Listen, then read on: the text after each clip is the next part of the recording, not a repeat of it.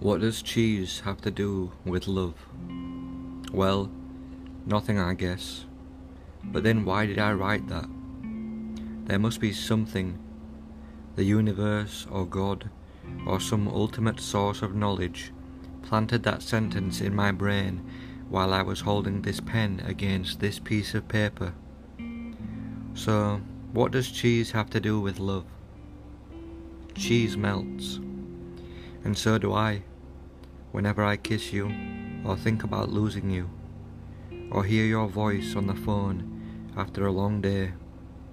I melt like cheese. Maybe that's it.